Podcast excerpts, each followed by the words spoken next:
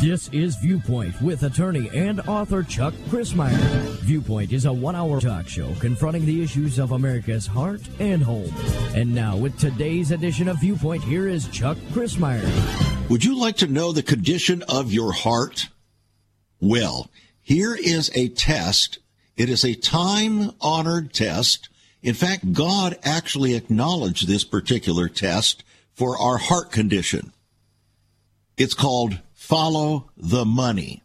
Follow the money, for where your treasure is, there will your heart be also. So where is Joe Biden's treasure? Where is America's treasure? Where is your treasure? Today on Viewpoint, we are going to follow the money. And I'm glad that you've joined us. It's conversation as always with ever increasing conviction, talk that transforms. And what we share today might be a bit troubling to you. It's not exactly earth shaking because it reveals the condition of men's hearts for millennia. On the other hand, it's a problem that is revealing something more fundamental in the heart of America itself and of Americans, and that is the love of money being the root of much or all evil. Are you ready for this today? I hope so. Welcome to Viewpoint. I'm Chuck Crismier. Its conversation is always with ever increasing conviction, talk that transforms. A former Hunter Biden business associate, Rob Walker, received $3 million from a corporation connected to the Chinese Communist Party just two months after Joe Biden's tenure as vice president ended. That was revealed in bank reports that were released by the U.S. Treasury Department just in the last couple of days. The next day after receiving the $3 million Chinese payment, Walker started transferring the money into three different Biden family members' accounts, according to the House Committee on Oversight and Accountability. One of those receiving the transfers is, quote, Biden family member that's never before been identified as being involved in the influence peddling scheme. Notice this is a much bigger picture. This isn't about Hunter Biden particularly. This is about Joe Biden. This is about the entire Biden family and associates. The revelations came after the Biden's Department of Treasury, under the threat of another House hearing with potential perjury charges, relented and finally sent the chairman of the House Oversight Committee, Mr. Comer, the banking suspicious activity reports on the Biden family members and associates that had been requested for more than a year. Comer said the U.S. Treasury Department has caved. He said, We've been demanding these suspicious activity bank reports for over a year. But Treasury Secretary Janet Yellen said we couldn't have them because we were in the minority. In other words, it didn't matter whether the House Oversight Committee and one of its leaders was also a congressman and that the balance in the House was very close. Didn't really matter. The only thing that mattered to Janet Yellen was well, they weren't in the minority, in the majority party. So it took a couple more Treasury refusals and ultimately the threat of a subpoena for a transcribed interview before Yellen and the Treasury relented. So, says uh, Mr. Comer, Congressman Comer, this is a very serious information that we've received. Very troubling information, he said it does show a pattern that the Biden family was receiving family or money directly from China. And the question I have is, what were they doing in return for that money? Comer said, it's as bad as we thought. Is it as bad as you thought, or did you even think about it? Maybe you thought that it wasn't even relevant. Maybe you thought that, well, it was just too much talk about nothing but apparently not. In fact, another report says it's believed that dozens of banks were involved in funneling money from China to the Biden family. And this came from the House Oversight and Reform Committee Chairman James Comer, who issued the subpoena to one bank for the records of Hunter Biden's business associates. You see, you follow the money and you begin to get into the chain of command, the chain of order of the distribution of the money. You follow the money. So the subpoena revealed this week was issued to order the Bank of America to produce all financial records dating to January 20th of 2009 for John R. Walker, who has been accused of forming a joint venture with Chinese executives as well as two other private individuals. The wire from China went to an account in the name of Rob Walker, said Comer. Then it was funneled back to three different Biden family members, and they always use one or two pass through entities first. In other words, they were laundering or funneling the money, trying to hide it. Comer added that the subpoena was just for one bank. But he said, we believe there are many more. At least a dozen more banks that had transactions from our adversaries, not just in China, but also in Russia, in Ukraine. So we're just going to continue to follow the money. Comer said, I can say with confidence that the Bidens did receive a transaction that was funneled from China. Does it make any difference to you? Here, as we're talking about what's happening with America's banking system, the whole financial system is topsy turvy. And here we find a revelation that has been long suspected but fought over that the Bidens themselves are up to their eyeballs in, should we call it money laundering? Graft, or if it's coming from our enemies and quid pro quo is exchanging hands in some way or another, are we getting close to the T word? The most terrifying criminal activity that there is other than murder? We're looking at something that's very grave here. And money, my friends, and the love of money can get us into a lot of trouble. A lot of trouble. In fact, the Bible even warns about that, you know. Let me just share a few passages with you before our first break. Keep your lies from the love of money and be content with what you have.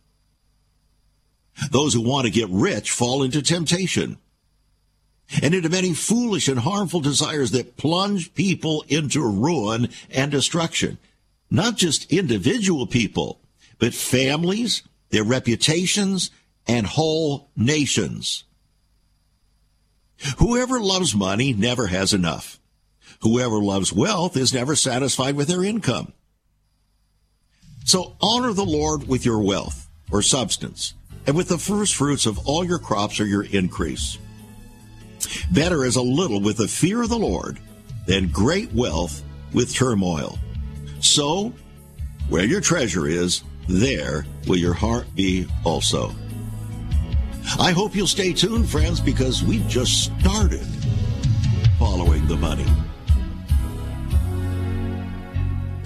Once upon a time, children could pray and read their Bibles in school. Divorces were practically unknown, as was child abuse. In our once great America, virginity and chastity were popular virtues and homosexuality was an abomination. So what happened in just one generation? Hi, I'm Chuck Crismier, and I urge you to join me daily on Viewpoint, where we discuss the most challenging issues touching our hearts and homes. Could America's moral slide relate to the fourth commandment? Listen to Viewpoint on this radio station or anytime at saveus.org.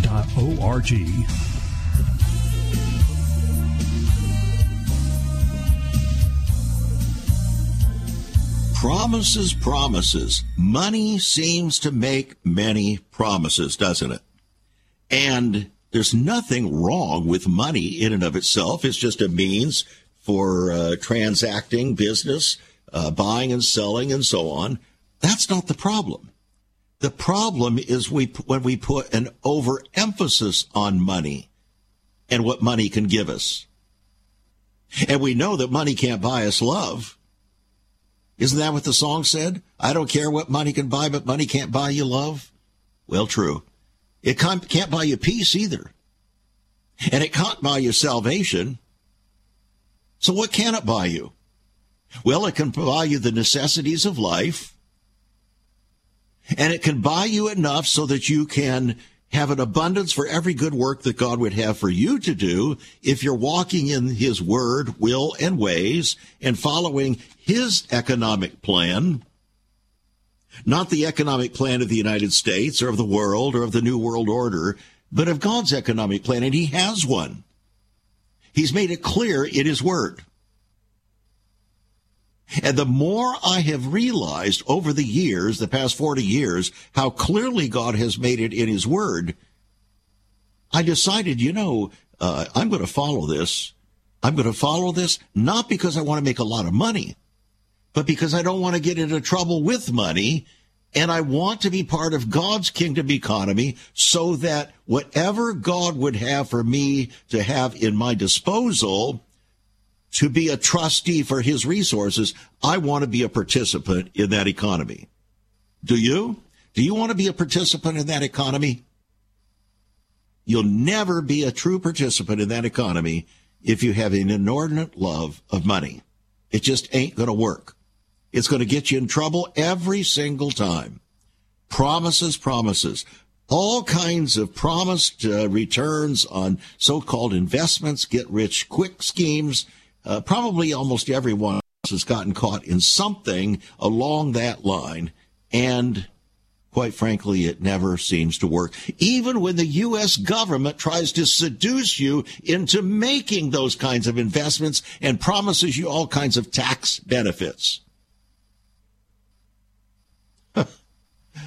I tell you, it's just best to live a quiet and peaceable life to be honorable in all your dealings, to thank God for his blessings, to work honorably and diligently and faithfully. Like Benjamin Franklin, you know, early to bed, early to rise makes a man healthy, wealthy, and wise. Notice he said healthy and wealthy and wise.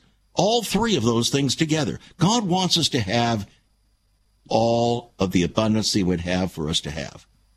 Now, not everybody is going to have all the same amount of abundance because God doesn't have the same plan or purpose for every single purpose, for every single person.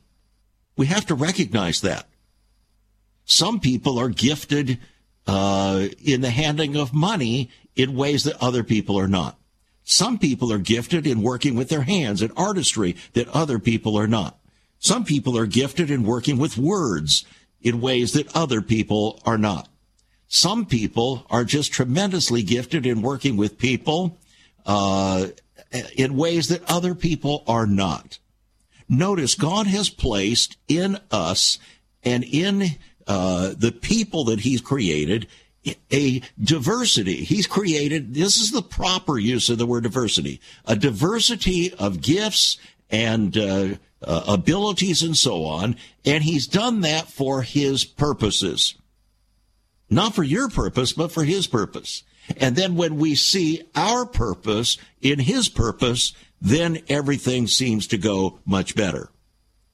And unfortunately, or fortunately, whatever, however you might want to look at it, money is the fulcrum over which these purposes and prosperity balance. And not all prosperity has to do with money. It also has to do with health. It also has to do with wisdom. It also has to do with accomplishing the plans and the purposes that God has for our individual lives so that we can feel fulfilled in what we are doing involved in his kingdom for his kingdom purposes. And then when we have that mind and that heart set, it's amazing what God will do over a period of time to trust or entrust us with more and more, whether it be money, whether it be uh, uh, leadership, uh, opportunities, and so on, that are going to advance our place, our purpose in his greater plan and purpose and kingdom. So, all that having been said, as a segue now into the next segment of dealing with money. Now, we know uh, what's happened in the last several days. It's less, been less than a week now since the Silicon Valley Bank uh, collapsed. And we know we're learning an awful lot about uh, how and why it collapsed. One reason it collapsed is because of the love of money. That's right. And uh, people thought, boy, this was the greatest thing since sliced bread. And not only that, but it offered a a whole meal of uh, uh, wokeness. You could engorge yourself on wokeness there uh, with the Silicon Valley Bank. And so it seduced people from all over the country, and particularly in the high tech region. Interestingly, though, only one member of its board of directors had investment banking in their career. No one else had any experience there. But the others were major donors to the Democratic Party. Notice the love of money, friends. The Democrat Party loved the money. These people loved to give the money, other people's money that, that, from depositors that came into the bank. And so they funneled the money to the Democratic Party for more power, perks, and position and uh, more blessings from the Democrat Party that would flow to the bank so that they could do virtually whatever they wanted to do. So, federal authorities now are investigating the board after it failed to prevent the bank from going under. While it invested clients' money in risky, low interest government bonds and securities. This is a big deal. Also, the SVB uh, Bank, Silicon Valley Bank, uh, had a penchant, not pension, but penchant for focusing on leftist issues such as supporting environmental, social, and governance policies, ESG. And they held a month long pride celebration and touted the diversity on their board. They produce videos to brag about their diversity, to brag about their wokeness. But they didn't seem to spend much time managing the depositors' money.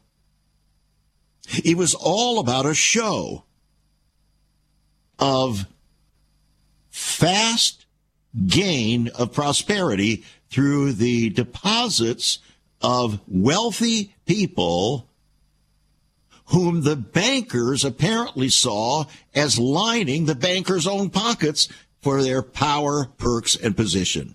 Notice everywhere you go, whether it's compromise in the church, whether it's compromise in the financial institution, compromise in uh, politics, compromise in the medical profession, it's always about power, perks, and position. The very thing that crucified Jesus. It's true. Even the crusty Pontius Pilate, not even remotely a Christian, a Roman governor, saw through it all and he said, but for envy, they brought him. In other words, they lusted after Jesus' power, perks, and position. They wanted that. They said, now, if we don't get rid of Jesus, we're talking about the religious leaders now. We're not talking about the Romans. We're talking about the Pharisees, the Sadducees, and the scribes, the leaders, the 71 elders of Israel, the Sanhedrin. They came after Jesus for one reason to protect their power, perks, and position. It had almost nothing to do with whether he was telling the truth.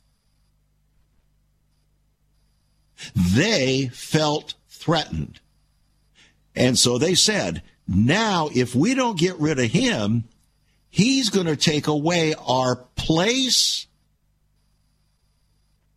and our protection from Rome. It's very simple. Now, they also felt that their finances were threatened. The Bible doesn't specifically say that. It doesn't have to say that because these were extremely wealthy people. They got wealthy on the backs of the Jewish people. They were the kingpins in Israel. They were the governors of Israel. And they were wealthy, most of them. And they felt that their wealth was threatened by the truth, by Messiah. How many other people out there today feel like their wealth and their ability to get wealth is threatened by Jesus as Messiah? Oh, friends, I tell you, hundreds of millions of people. That's right. Why? Because if we have to follow Jesus and his pattern, then I can't follow the lust of my flesh to its screaming uh, level. And so I'm not going to go there whether it has to do with money, whether it has to do with sex, whether it ha- whatever it has to do with, if it impinges upon the lust of my flesh, I'm not going to embrace Jesus with a whole heart. So we have a nation just like that now. It's careening off the deep end. So much so that a, another report came from the CEO of BlackRock. Mr. Fink, the BlackRock chief executive Laurence Fink, warned today that the U.S. regional banking sector remains at risk after the collapse of Silicon Valley Bank and that inflation will persist and rates would continue to rise. He sent an emergency open letter describing the current financial situation as the price of easy money. In other words, get rich quick. His annual letters went to CEOs and investors, traditionally sent in January, has become a touchstone for corporate leaders as the New York firm he co-founded grew into the world's largest asset manager with $8.6 trillion under management as of December 31st. What if that were to fail? Have you noticed, friends, if you watch television, have you noticed the ads that have come on in the past two to three weeks from BlackRock? Here's how those ads go. They make it look like they're the greatest friend America and the family ever had. And they're coming alongside your community and they're coming alongside you to make your life wonderful. No, that's not what they're doing, friends. They're actually buying up America so that they can control America. They're buying up houses all over the land so that they can control housing and control the land. BlackRock. They are hyper liberal. And they, I believe, saw these things coming. They could see the handwriting on the wall financially. And they decided they needed to get out in front of it and produce all of these ads so that they could insulate themselves and their reputation for what was about to take place. And as we just reported, even the chief executive, Laurence Fink, a hyper liberal, has come right out in front now and admitted the high risk that our country is in financially. And you know what? We just started here today. Follow the money, my friend. Follow the money. And because seduction is so easy, you might want to get a copy of my book, Seduction of the Saints How to Stay Pure in a World of Deception, on our website, saveus.org. There is so much more about Chuck Crismier and Save America Ministries on our website, saveus.org. For example, under the marriage section, God has marriage on his mind. Chuck has some great resources to strengthen your marriage. First off, a fact sheet on the state of the marital union, a fact sheet on the state of ministry, marriage, and morals. SaveUS.org. Marriage, divorce, and remarriage. What does the Bible really teach about this? Find all of this at SaveUS.org. Also, a letter to pastors, the Hosea Project, SaveUS.org, and many more resources to strengthen your marriage. It's all on Chuck's website, saveus.org. Again, you can listen to Chuck's Viewpoint broadcast live and archived. Save America Ministries website at saveus.org.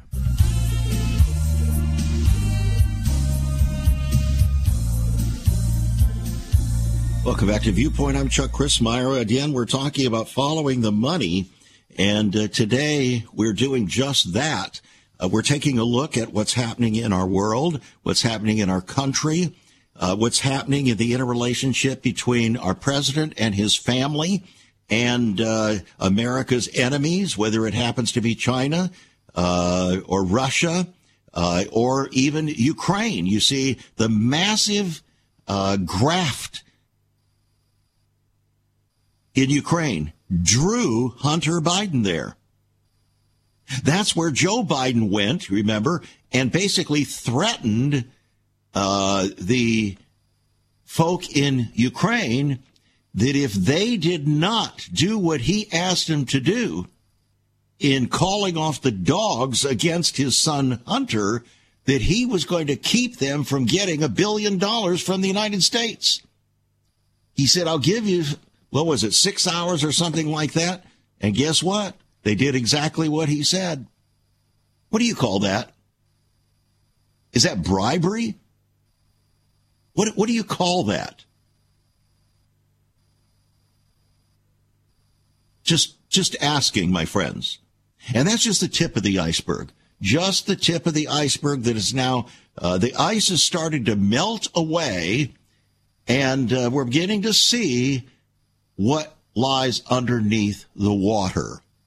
You know, they say that uh, the majority of an iceberg is is not what you see on top of the water. It what it's what lies under the water. That's actually what took the Titanic down. Remember, it was under the water. So anyway, we're going to continue to look at uh, this uh, Silicon Valley Bank board of directors that had only one investment banking career person on their board. But let's take a look at some of the others. Uh, SV board member Phil Cox sits on the board of Next Generation Cyber Talent, a nonprofit that provides a platform to increase diversity and inclusion in the cyber sector area. Notice it's all about diversity and inclusion. It's not about managing money. Another board member, Kate Mitchell, co-founded the National Venture Capitalists Association initiative called Venture Forward, which focuses on advancing opportunities for women and underrepresented minorities in the venture ecosystem. Ecosystem? I thought we were talking about the financial system. No, this is not about the financial system. It's about a much bigger picture. Next, Mitchell donated $50,000 to Hillary Clinton's presidential campaign in 2016 and then actually broke down and cried when Clinton lost to Trump. She prayed at a Shinto shrine afterward. Rite Aid CEO Elizabeth uh, Burr, another SVB board member, told Authority magazine that in 2021 she saw her role as getting companies to diversify saying all we need to start with being conscious, recognizing that if we're not solving the problem, we're part of it. And that's a problem, a big problem. So people of color in this country face a far more difficult journey to achieve their dreams than I do. And so she said, We had four years of a president who unleashed a tide of racism and white supremacy. I don't know where that was uh, because he did more for the black community than any other president in memory. So these people, they have a viewpoint that is purely radical Democrat Party viewpoint.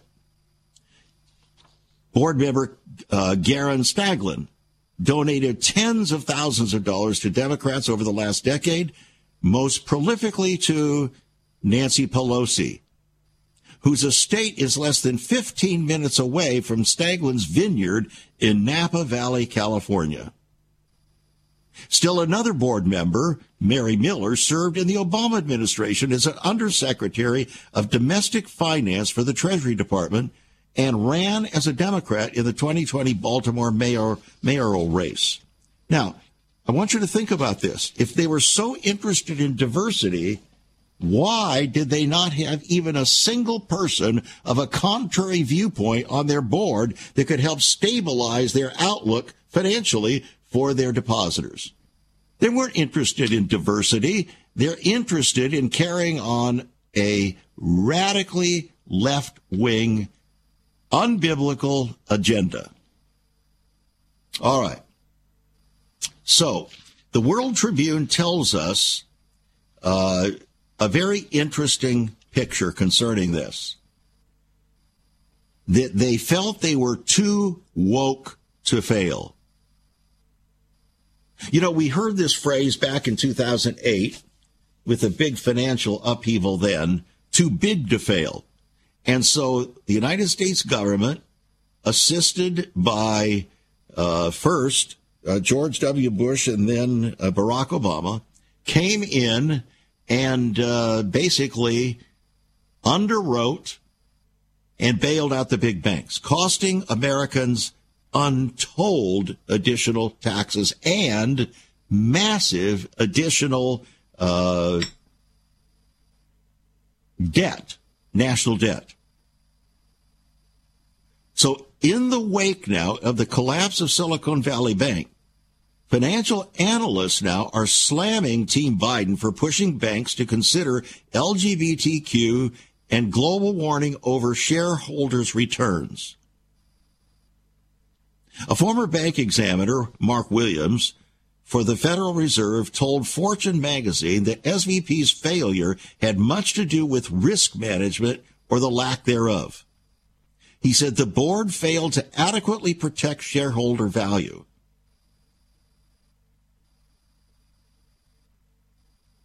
But why worry about a thing as important as risk management when you're too woke to fail? Team Biden was quick to swoop in and rescue customers of SVB, which caters to the leftist techno class, and as one of the leaders in risk management, as the New York Post reported, who spent considerable time spearheading multiple woke LGBTQ programs, including a safe space for coming out stories there at their bank. Unbelievable.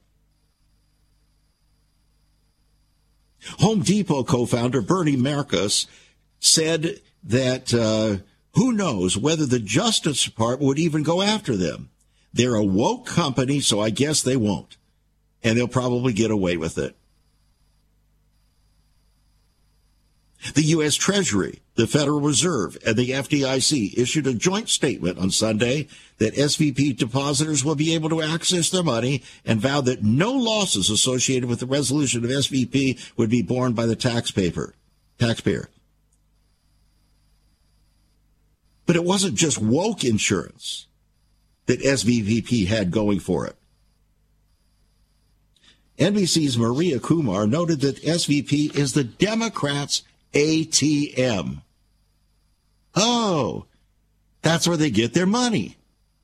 Indeed, unsurprisingly, SVB had many depositors who work in Silicon Valley. For context, 95% of Silicon Valley employees at six major tech firms donated to Biden's 2020 bid. More data shows that tech employees across the board donated to Democrats. So it's not surprising to see that Biden would act so swiftly to make sure his donors are taken care of. It doesn't matter about you, my friend.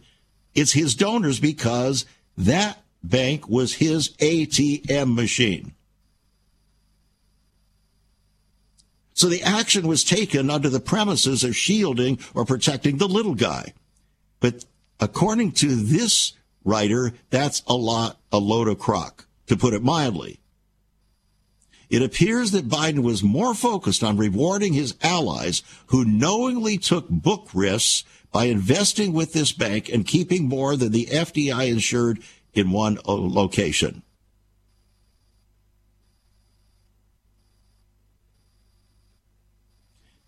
I don't have any intention to go on further with the details of this because they reek to high heaven. It's not just mismanagement. It's something far beyond mismanagement, friends. It has to do with the love of money and using it for inappropriate purposes to accomplish illegitimate purposes.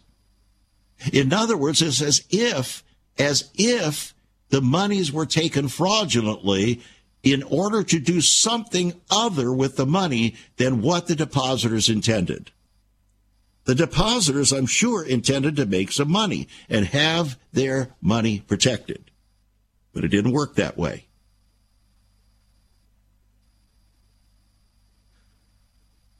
Now, as if that's not enough, a former Treasury Department official said yesterday that American banks are on the verge of being nationalized following what happened to the collapse of Silicon Valley Bank and the government's response. Nationalized? Friends, you talk about fascism.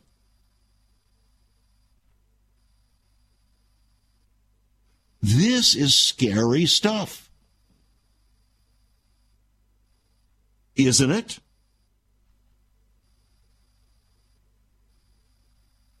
Federal regulators shut down the Silicon Valley Bank Friday after its stock price collapsed, and customers began a, a bank run following the financial institution's disclosure of a $1.8 billion loss of, on asset sales due to high interest rates.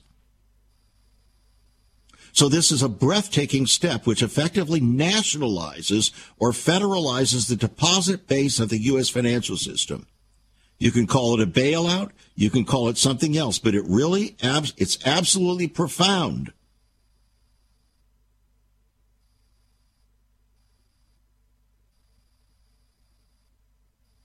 Now the authorities, including the White House, are not going to say that because, well, it implies they have just nationalized the banking system. Technically speaking, they haven't, but in a broad sense, they're on the verge of doing just that. Does the federal government want, under the Democrats, to nationalize the banking system? Maybe so. Maybe that's how they see the public crying out for some deliverance, and they then collapse the currency, and out of that bring about a digital banking system to bring it all under a new world order. What do you think? We'll be right back. Follow the money, my friend. Follow the money. Have you ever considered what the early church was like? Many people are developing a heart longing for greater fulfillment in our practices as Christians. A recent study showed 53,000 people a week are leaving the back door of America's churches in frustration. What is going on? Why has there not been even a 1% gain among followers of Christ in the last 25 years? Could it be that God is seeking to restore first century Christianity for the 21st century? Jesus said, I'll build my church. Is Christ by his Spirit stirring to prepare the church for the 21st century? The early church prayed together and broke bread from house to house. They were family, and it was said by all who observed, Behold how they love one another. Incredible. But the same can be found right now. Go to saveus.org and click Cell Church. We can revive first century Christianity for the 21st century. It's about people, not programs. It's about a body, not a building. That's saveus.org. Click Cell Church.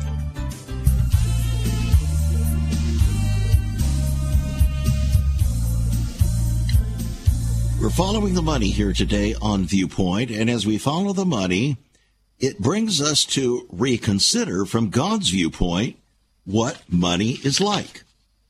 And so, again, we remind ourselves about money. We have to continue to remind ourselves, and that's why God wants us to spend quality time in His Word every day. Someone called me today.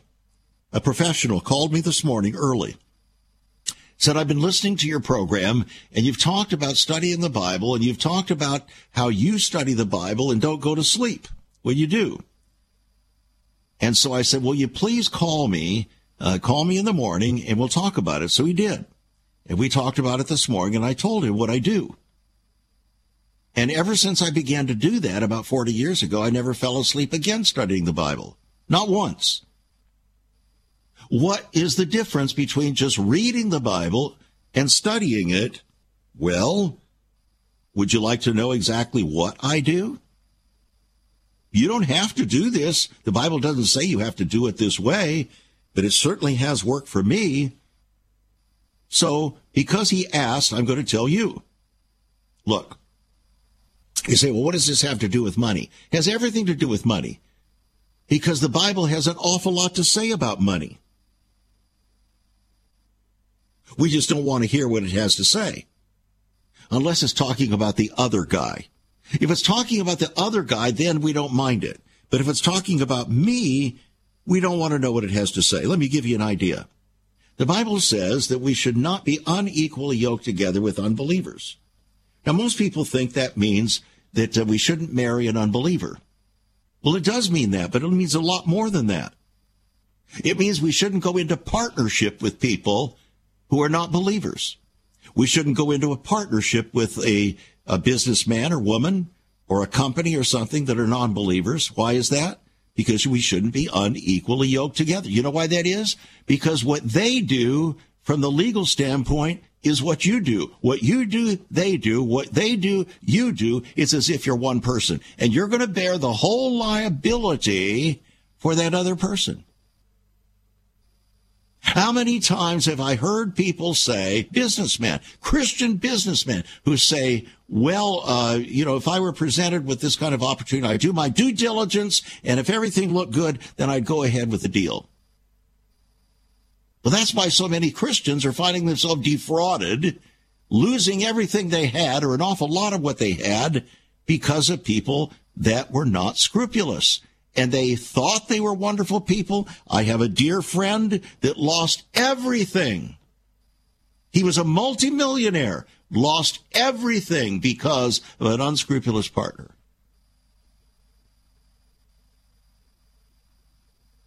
And I had to make this kind of a decision myself, by the way.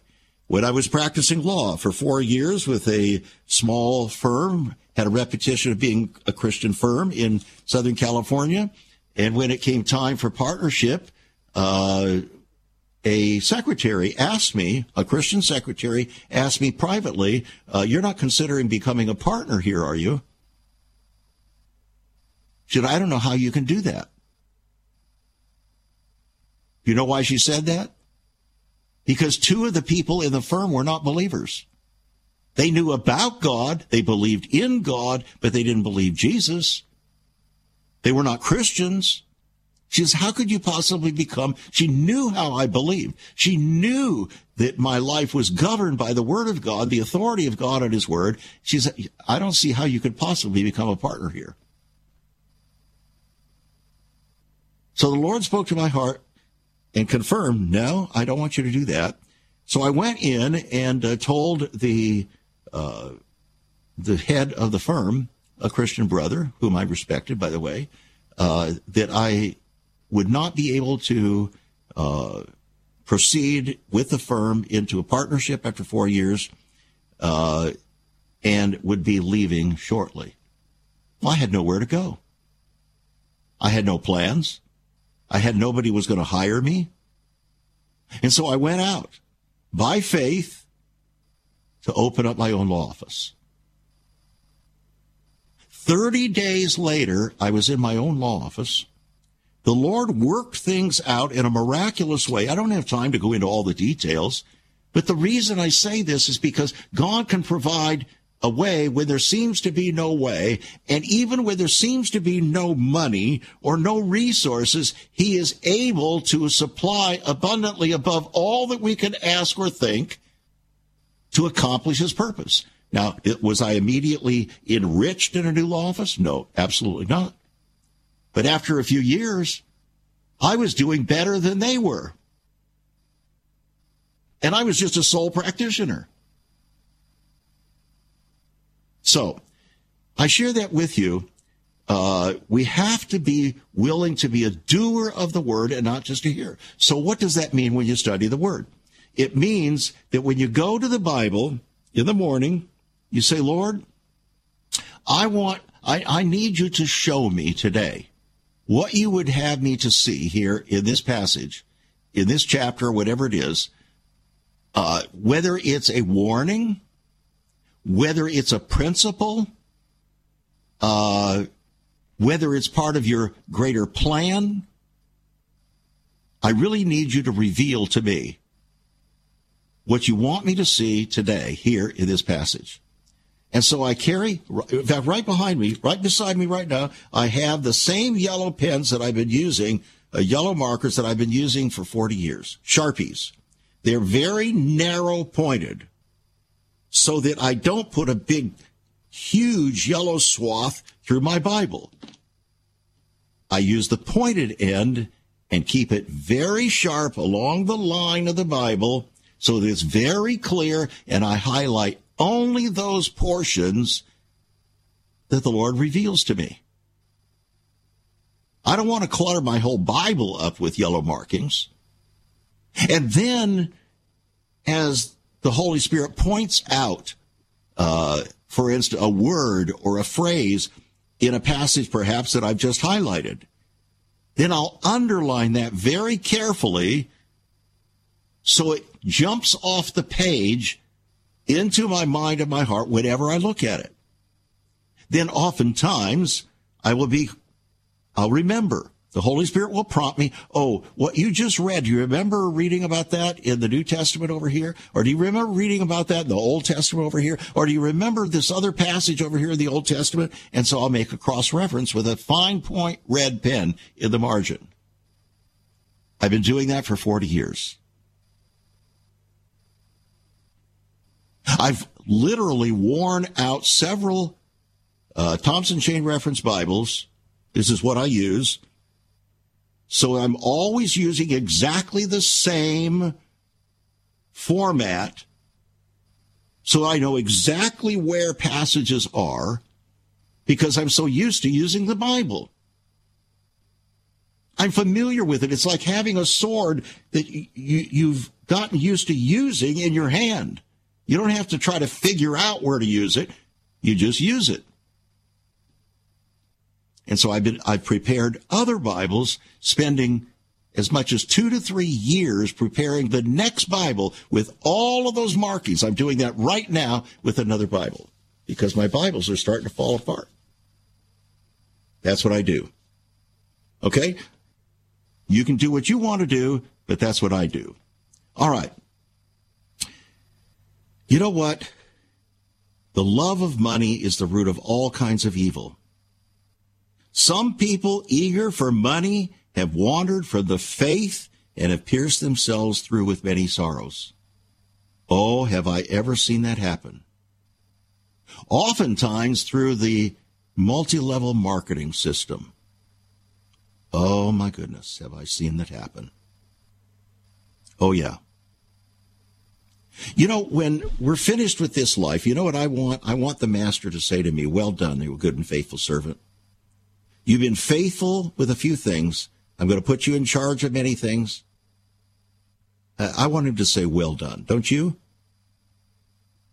I don't want to be caught up with that which so seduces my mind and my heart that it diverts me away from my first love, my love of the Lord, and seeking first his kingdom and his righteousness. I agree. God says that it is through him that we are made prosperous.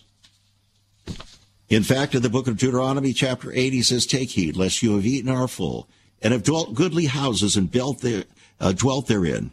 And when your silver and your gold is multiplied, and all that you have is multiplied, that you forget the Lord your God. For it is he that gives you power or authority to get wealth, that he may establish his promises to you, his covenant to you, which he swore unto your fathers. Right there the book of Deuteronomy, chapter 8. That's one of the principles. Does God want us to prosper? Yes. What does it mean to prosper? It doesn't mean to get wealth the way we think of it. It may involve that, but it means to have an abundant supply for all of our needs and for every good work that God wants us to do, whatever that is. And every person has different good works that he wants us to do with his resources. So I ask you a question Could God trust you? Can he really trust you with resources? How about with the knowledge of his word? Can he trust you with that? Or is it going to build pride? And you're going to pursue power, perks, and position like the religious leaders that crucified Jesus. And now, by the way, we discover that the collapse of Silicon Valley Bank has left investors wondering if their money in pension funds is safe. Several pension funds in the U.S. and some overseas had money in that bank, including the California Public Employees Retirement Fund and the Teachers Retirement System and a Korean National Pension Service and Sweden's Alecta Pension Fund all had money in that bank. Whoa. Maybe they weren't all that attendant to managing their money either, or the money that people had entrusted to them. And then even Charles Schwab, the Texas based financial services corporation stock slumped by more than 20% on Monday. The wipeout came as the company was touting its resilience. And Schwab is ranked eighth among U.S. banks by assets with $7 trillion in client funds and 30, almost 34 million active brokerage accounts. And now the report Credit Suisse. Credit, Credit Suisse now largest investor, said it would not pro- could not provide the Swiss bank with more financial assistance since its shares and broader European shares are sliding once more. That's echoing across the world. Europe's bank index has now seen more than 120 billion euros evaporate since March 8th.